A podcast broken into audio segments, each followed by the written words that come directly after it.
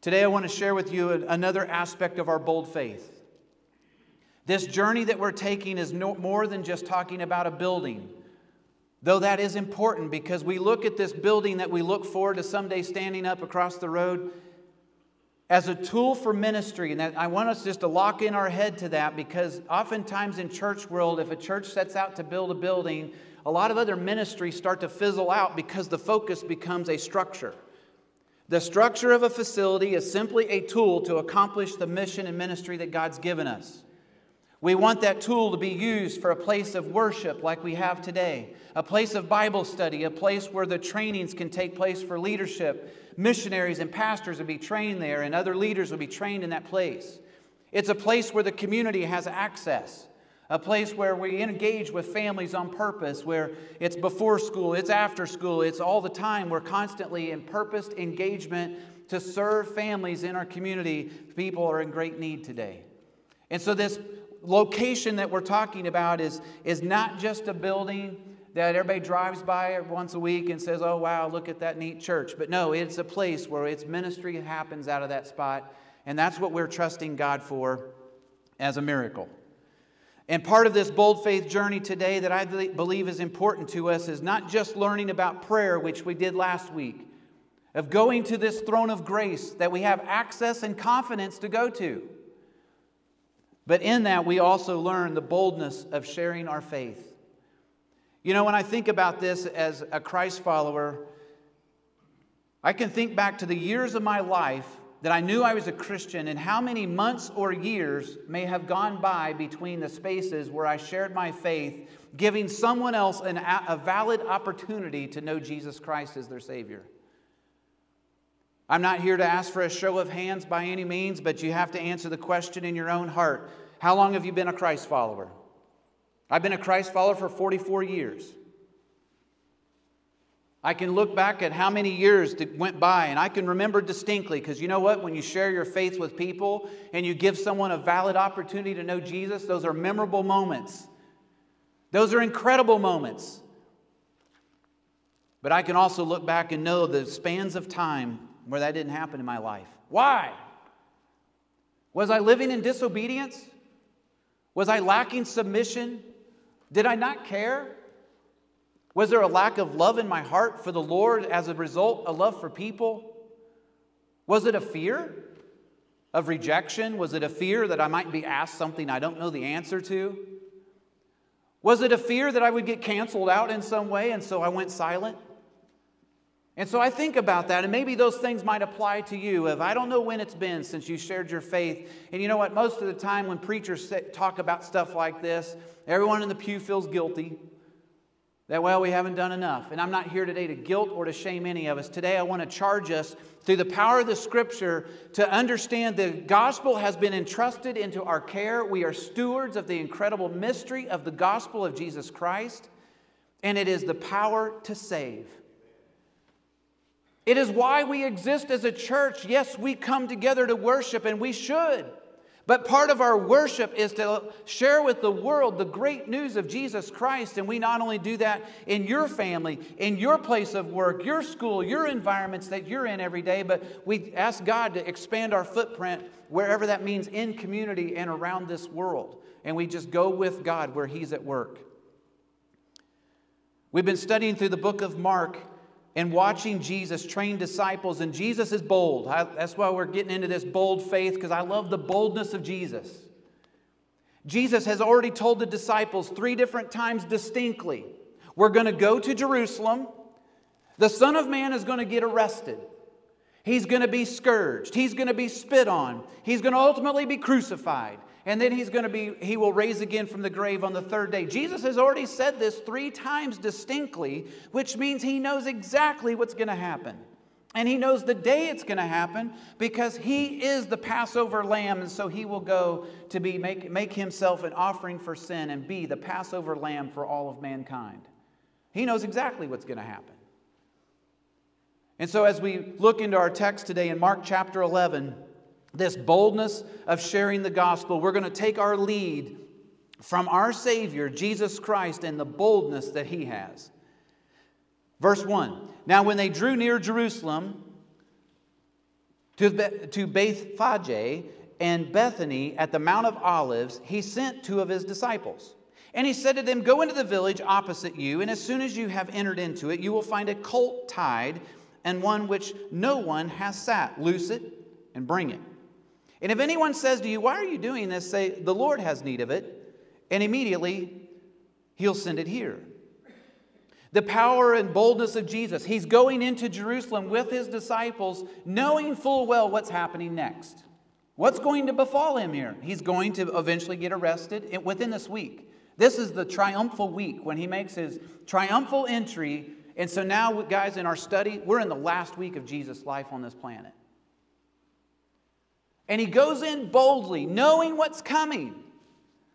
Why would he do that? For the love of mankind, for the love of you and me. The Word of God teaches us in the book of Hebrews that for the joy that was set before him, he will endure the cross, despising the shame, and ultimately is seated at the right hand of the Father. But he goes to the cross because of his love for mankind. The sin debt of man must be paid, and he's the only one qualified to pay it. The sinless Son of God is the only one that can do that. But his boldness to just go right into the middle of it, he sends out two disciples. And these two disciples are going to be game changers because I believe this to be Peter and John. But these two disciples now go and they're, they're instructed distinctly what to do. And they're going to find a colt, a, a donkey that has never been ridden before, and he's tied up against a gate, and you're going to loose him and then bring him back. This incredible omniscience of God, meaning he's all knowing. Did Jesus run ahead of them in the night to somehow get this whole scene all set up? No. He sees things perfectly in the same way that Jesus can see right now what's going on in your heart and in your mind. He knows exactly. He saw exactly what was happening and could send the disciples out to go get this donkey and bring it back. He demonstrates his incredible power. This power, this incredible power of Jesus in the fact that as a sovereign, mighty God is going to now take control over a donkey that he's not even touching. Why? Because these guys are going to untie a donkey that has never been tamed. I almost, I, I, looked up this week, and you can go look at it for fun. It's very entertaining. I was going to show a video clip today of a donkey, of a man trying to ride or even lead a donkey that has never been tamed. It's quite entertaining because, I mean, they'll clear fences, throw people off, they'll destroy stuff. And you can look it up later. But these guys walk up and untie this donkey and then lead it back across to the town where Jesus is at for him to now ride upon it. This is incredible power, his omnipotence, his sovereign power over all of creation comes in submission to him. In verse 4, it says So they went their way and found the colt tied by the door outside on the street, and they loosed it. But some of those who stood there said to him, Why are you, why are you, what are you doing, loosing the colt? And they spoke to them just as Jesus had commanded, so they let him go. Now, this, this at face value, this looks like if you're a, a, a Star Wars fan, this is a power Jedi move right here. And I'm going to explain. Because they unloosed the colt, and Jesus already told them what was going to happen. When you unloose the colt, if anyone asks you, What are you doing? Why are you unloosing the colt? Because the Lord has need of it. So it's one of those they're asking, Hey, what are you doing with that colt? It's like, The Lord has need of it. And they're like, Oh, the Lord has need of it. And you go on. And so it looks like a Star Wars move here, but it's not because this is Jesus we're talking about. And so it is exactly the way Jesus told him it would be. And here's the thing the owner of this donkey now, when he hears the Lord has need of it, wanting to serve the Lord, makes the sacrifice of his own animal and gives it unto the Lord. So you now have two disciples being obedient to the word of Jesus who go. This donkey that's never been tamed is going to get led back to Jesus. The owner of the donkey now sacrifices and gives his own possession unto the Lord whom he maybe has not even met yet. Why does all this matter? Because everything is happening exactly the way Jesus said it would be. If you were one of those disciples that was going into town, you have to imagine as they're walking and having a conversation of, well, how are we going to know which donkey it is? And then you find the one that's obviously tied up exactly the way Jesus described it would be. And then to have someone ask you, hey guys, what are you doing? Oh, the Lord has need of it. Oh, okay, we'll go right ahead. And on the trip home, having this discussion, which is not recorded in Scripture, so I'm not going to embellish anything that's not in the Scripture, but I'm just trying to imagine what that would be like. The affirmation, confirmation, so distinct that what Jesus has said, it came to pass exactly the way he said. Why does that matter? Because if I look into my scriptures and see what has Jesus instructed for me to do as a disciple of Christ, he has sent me as a messenger. He gives us very distinct words that we can communicate. He's not only that, but he's instructed us on the, the situations at hand that, you know what, just as Jesus had, uh, was rejected of men, so will we be. But God is at work in the lives of people, and so we don't know who God's at work in the life of it right at this moment. So when you go and you share the truth of God's word, God convicts and draws people based on the word of God and through the power of the Spirit of God.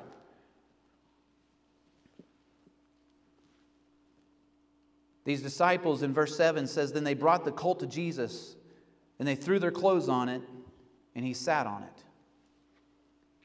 Jesus now sits upon an untamed colt, whom he can now ride into town, and this colt submits unto him, all of creation. This is the same Jesus who calmed the storms. This is the same Jesus who rose, raised people from the dead, who made the blind to see and the deaf to hear. This is the same Jesus that fed thousands of people, has no problem bringing an untamed donkey into submission without running it through a training course. He sits upon it.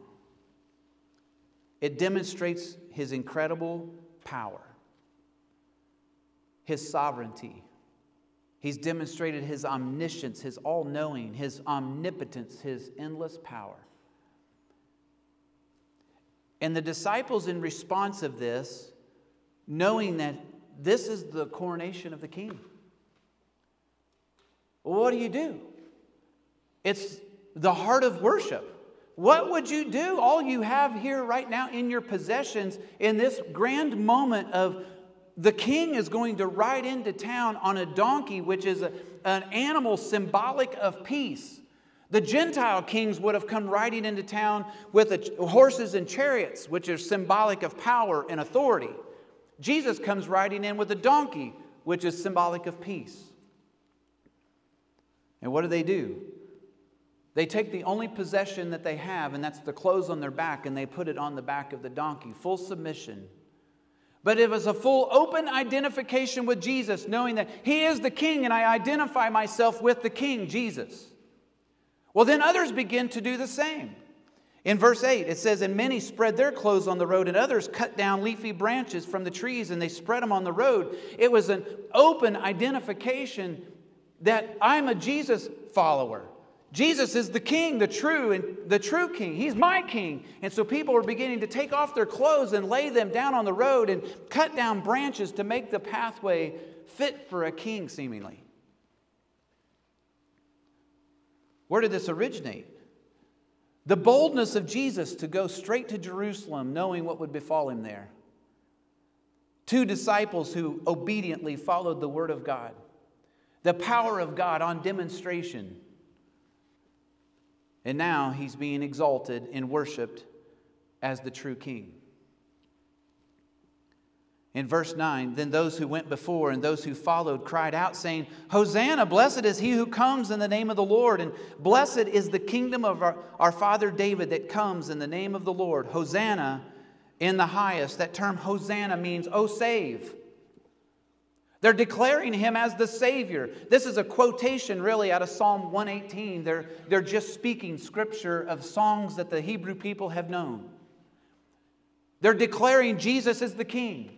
They're saying, Jesus, you are the Savior. You're the Messiah. You're the Son of David. You are the rightful heir to the throne that we've been anticipating. We've been waiting for you.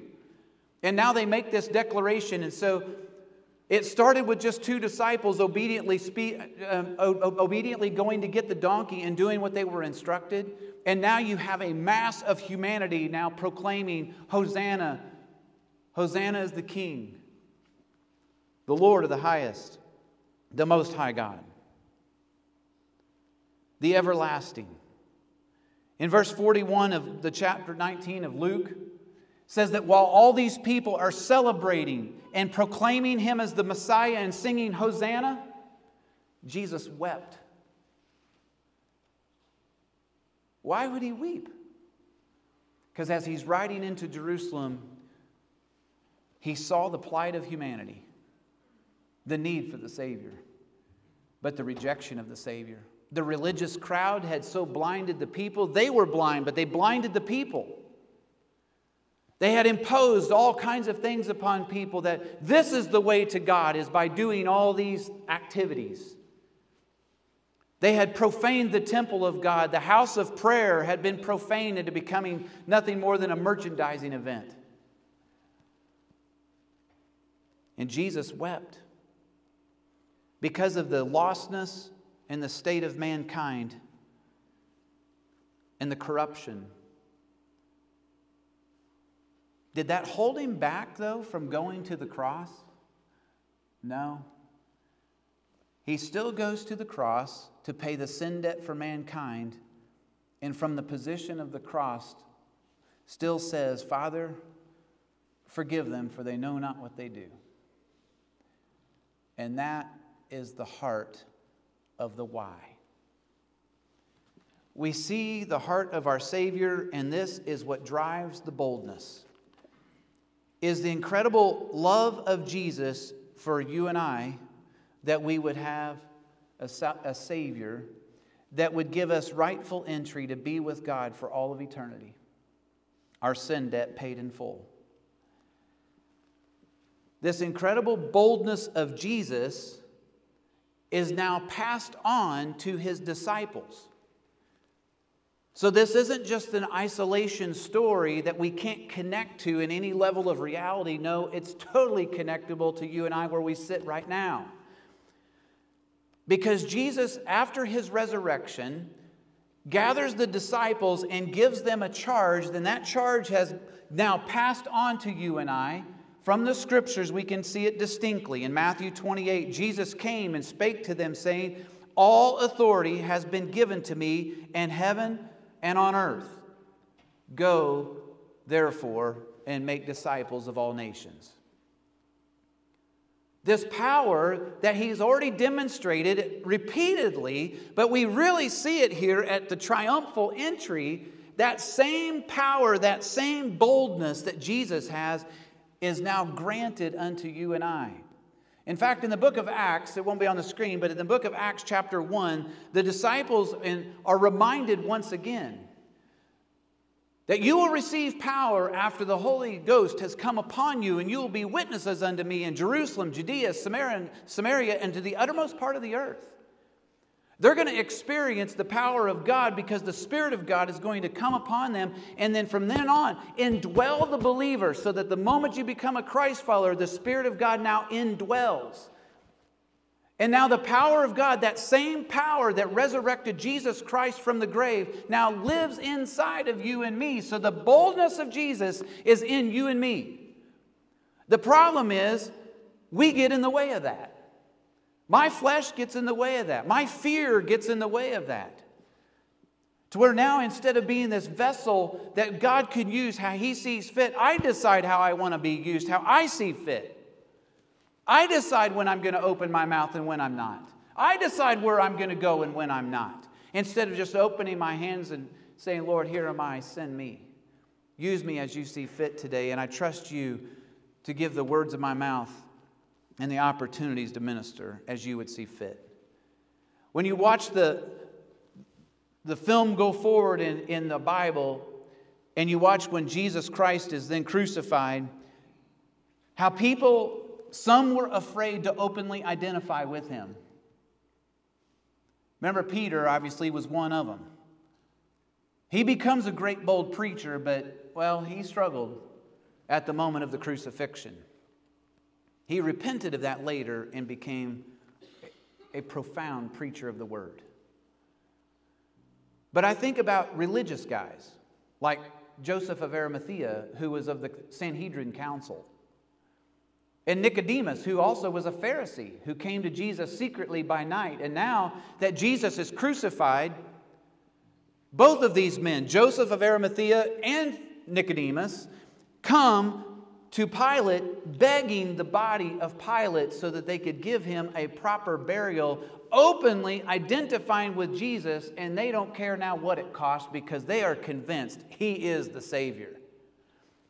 Mark chapter 15, verse 43 teaches this that Joseph of Arimathea, a prominent council member who was himself waiting for the kingdom of God, coming and boldly went to Pilate and asked for the body of Jesus. This cost him everything. You're now outside the religious crowd because the religious establishment is who turned Jesus over to be crucified. They hated him. They had even conspired together for this moment of crucifixion and then for the lie to be told afterwards that Jesus didn't really raise from the dead.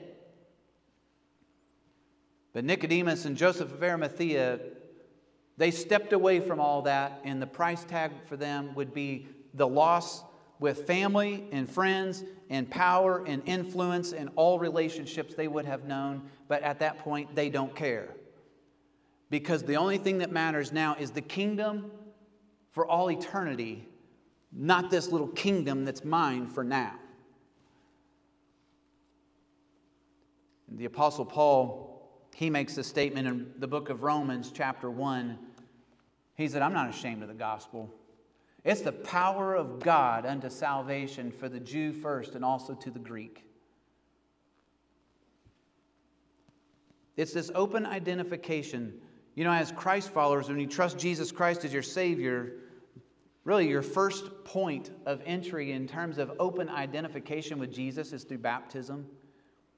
When you go through the baptism waters, you're telling everybody that I openly identify with Christ. Maybe that is a faith step you need to take bold faith to say, I want, to, I want to openly identify with Jesus. And maybe if you've never taken that step, you would take it now.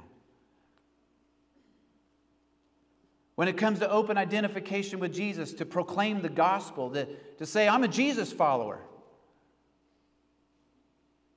To openly say, you know what, I, will pray with you, and I want to I wanna pray, and I'm to ask Jesus for that. See, you're, you're speaking his name over and over again that, you know, as a Jesus follower, this is what I'm about. When we go and hand out things and we're trying to be helps to our neighbors, that it's in the name of Jesus that we're helps, that we don't just provide clothes and food and, and nice furniture for people who basically can live better until the day they go to eternity without Christ. No, it's that we might share Jesus, that they may know the Savior. This same boldness comes with speaking. We can't help but to speak because if somebody does not hear the gospel, faith comes by hearing, and hearing by the word of God. We can live the lifestyle evangelism thing, and I get that, where if your message of your life contradicts the message of your mouth, then it's worthless. That's hypocrisy. But the idea that you can just live as a, as a good moral individual and living out what seems to be the Word of God, doing the right steps daily, I read my Bible, I pray every day, I attend church, and I do these things, and I help the poor, and okay, I do all that cool stuff. But I never proclaim the gospel to anyone. How would anyone ever know the Savior? They may look at you as a model citizen, but they can't connect it to the gospel. They have to hear the gospel because faith comes by hearing and hearing by the word of God. Well, how will they hear unless there's a preacher that's sent? So Jesus sends us as preachers of the good news into this world to share the gospel. When people die without the gospel, they're separate from all of eternity in a horrible place called hell. Jesus doesn't want them to go there. If Ezekiel 33 declares that God has no pleasure in the death of the wicked, He hates it. But the wicked go there because they reject the gospel, they reject Jesus. That hell was made for the devil and his angels, and that is not the place that God desires for any man to go. How do I know that? Because he sacrificed his own son for all of mankind. That's how you know Jesus or the Lord wants all of us to be in his family and live with him forever. He was willing to pay whatever price was required for that to happen. The boldness comes now with Peter and John. I believe the two guys that ran to get that donkey in Acts chapter 4, you get to see their boldness now. They speak it. Now, when they saw the boldness of Peter and John and perceived that they were uneducated and untrained men, they marveled and they realized they'd been with Jesus. They may not have the greatest education, and most of us in this room would say that when it comes to the things of the Bible. Well, I'm not a Bible scholar. Well, I'm not this. Well, I don't have it all memorized. I don't have all the answers. Well, the, that's always the reason why we don't want to share our faith. Somebody might ask me something I can't answer. You know, you could start in a really great spot by just sharing your personal testimony and story of when did you come to Christ. What happened? You know, I recognized I was a sinner and needed a Savior. The scripture made that clear and that Jesus Christ is the only one who could save me. He's the Son of God and gave himself for me. And he died in my place on the cross and rose from the grave alive, and I trust him as my Savior. There, I just gave you the gospel in 20 seconds. Yeah, we can attach a ton of verses to that too if we want to, but I just gave you the gospel. It's your story about being lost now saved. And what's God doing in your life right now? These men, uneducated and untrained in scriptures, are now declaring distinctly the Word of God. You know, part of the reason we offer trainings in our church, constantly having Bible training of some kind, is so that we would be more skilled in the Word to live the Word, but also that we might communicate the Word. This week on Thursday night, we're going to start another class. It's a panoramic overview of the Bible. I encourage you to be a part of that group. I'm teaching it, it'll be at my house. I'm going to tell you, when I was in my 20s, it's the first time I really ever heard the story of the Bible and can connect all the parts of it together to where I understood that the whole book flowed together as one story. I had no idea. I thought it was just an eclectic group of all these things, and I had no connection to any of it. And when I understood the story of the Bible, then I could understand where I fit in that story, and it becomes very empowering. It helped me later in life when God moved my family to another part of the world where we lived in a very atheistic culture where people had no concept of Scripture, had never seen a Bible, didn't know anything about God. To be able to start from the position of creation and go from creation to the cross in a matter of moments because I learned the story of the Bible and can now share that with someone else. So I encourage you, take advantage of the opportunities to learn the scriptures so that you can communicate these things more distinctly and master them. It's what we have been called to do as stewards of the gospel.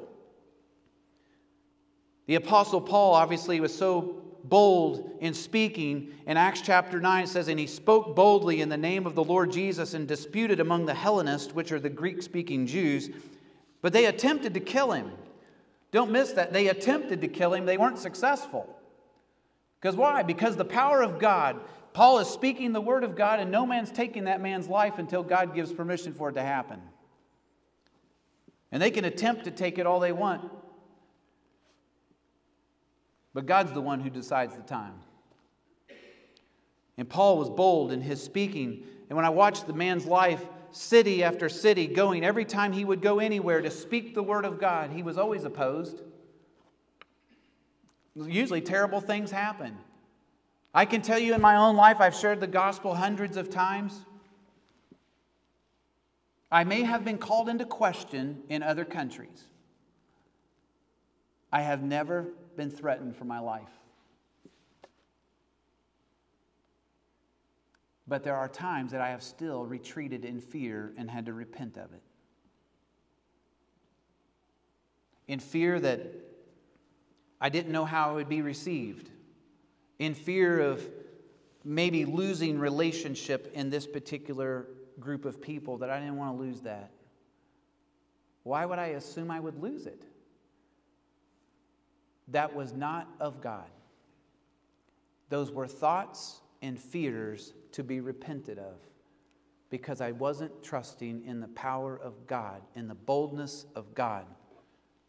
It was me.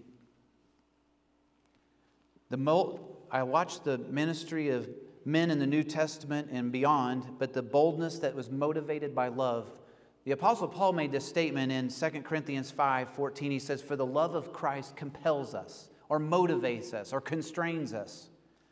It was his love for people. He saw the idolatry when he went into Athens, Greece.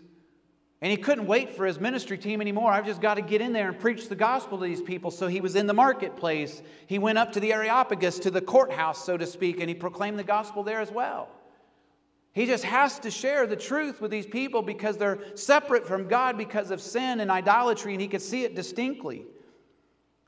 I think sometimes we're shocked by the sin of our culture and don't know what to do with it, and fear pushes us back, and especially now with cancel culture, no one wants to be canceled. And so we watch what happens when a culture begins to just die to the things of God and declares there's no God. I don't know why this is so surprising to us when someone who is lost behaves like a lost person. Well, what, is, what does a lost person do? Someone who is lost maybe doesn't believe that God even exists. So basically, they have a lifetime to live, however long that is. And then they don't know how long it will be either. But they're going to try to cram as much of life experience and the things that would make me happy today as much as they could shove into those moments, moment by moment, because this is it. As a Christian, that's not our story because our story goes on forever, eternity with Jesus. And we, we know the rest of the story. But for someone who can't see that, doesn't believe that, this is it. So you might as well make the most of it today and do whatever feels good in your body and whatever freedoms you want to express, express them all. Because after all, this is it. And as a Christian, we have the opportunity to come into the, to that and to share something of truth that brings the real peace, like Jesus brought into the city of Jerusalem, the real peace.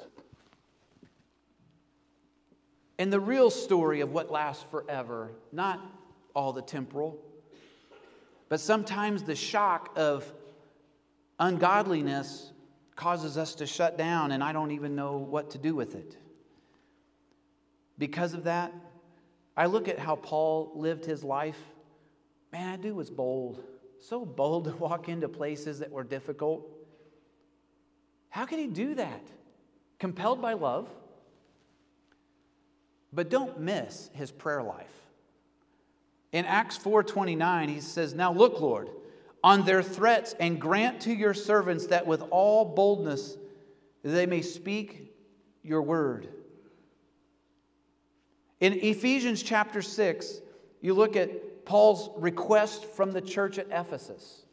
And he said, And for me, that utterance may be given to me, that I may open my mouth boldly to make known the mystery of the gospel, for which I'm an ambassador in chains. He's in prison now. That in that I may speak boldly as I ought to speak.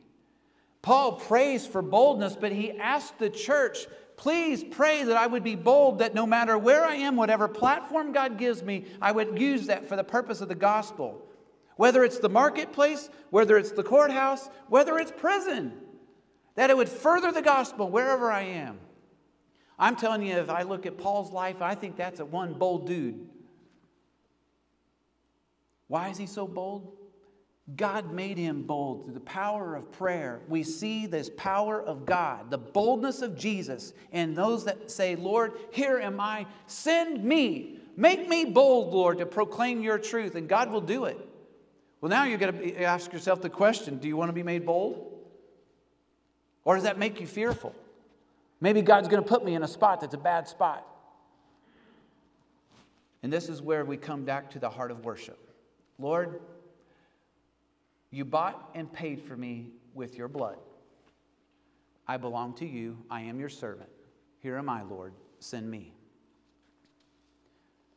Paul prayed for open doors and asked for prayer that new doors would open in Colossians 4. That meanwhile, praying also for us that God would open to us a door for the word to speak the mystery of Christ, for which I am also in chains, that I might make it manifest as I ought to speak. This is what we are constantly praying for as a church. I pray this always Lord, give us new doors of opportunity. We don't have to wait for a building to have opportunities to minister in our community or through school systems. Before the bell rings in the morning and after the bell rings at the end of the day, there are opportunities to serve, whether it's in sports teams and a lot things we're already doing. This week, we, several went through training for Good News Club, where we can have a after-school program at the school when the bell rings. Now we can engage with students. Praise God, we can do this. We ask for opportunities to engage in our community. Lord, show us where do you want us to be? And so this is a bold prayer. Lord, open new doors. We partner with our mission teams and or with our missionaries that are constantly going into new villages and new places they've never been with incredible opposition staring them in the face. But they're asking, Lord, open this new village to us that we might proclaim the gospel where it isn't yet. This is bold prayers.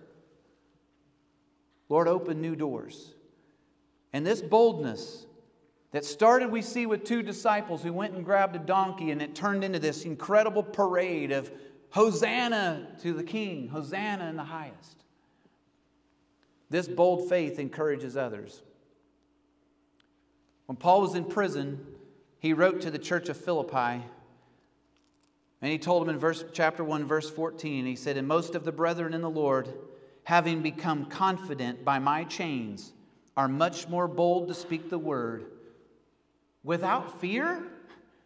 Why was Paul in prison? For proclaiming the gospel. But now the brethren are becoming more bold to proclaim the gospel without fear, even recognizing that the consequence may be prison. And Paul says, Fine, we'll just win the prison guard to Jesus. And so here's what happens when anyone in this room takes steps forward by faith. Here am I, Lord, send me. And we take on that approach. We pray for open doors and we ask God for the boldness, and you proclaim it. And now what happens? Others become bold as a result of it. I appreciate you, uh, Brother Lynn. Most often on Wednesday mornings, he has a story to tell. Because often when you leave your house, and I've heard you say this countless times, where when you get up and leave in the morning, you say, Lord, let me be a blessing today. And invariably, you end up in conversations with people who are broken, who are in sorrow, who need Jesus, and it's an opportunity just to step in and share Jesus. And you know what that boldness does? It encourages others to be bold. As a church, here's my prayer request for us in this part of our bold faith journey. It's not just about buildings, it's about winning people to Jesus. If we lose perspective that that is our purpose as a church is to win people to Jesus and make disciples, we've completely missed why we exist. We don't exist to build buildings. We exist to make disciples that love, learn, and live Jesus. That's why we're here. My prayer is that we would be bold in sharing our faith. And my, my request to the Lord is this. And maybe this is yours. First, if you're not saved today, that your prayer today would be, Lord, save me. Just, Lord, I call upon your name. Lord, save me. I need a Savior. I recognize I'm a sinner. I need a Savior, and I can't save myself. I'm trusting you today to save me. Maybe your prayer would be like mine Lord, motivate me by your love, that, that it would constrain me. That, Lord, I want to openly identify with you. I'm not ashamed of the gospel. You know, there's simple things that we do as Christ followers that sometimes you can tell when you're no longer uh, bold. You used to pray in restaurants for your food, you stopped doing it. Why? Ashamed of the gospel. Just be honest.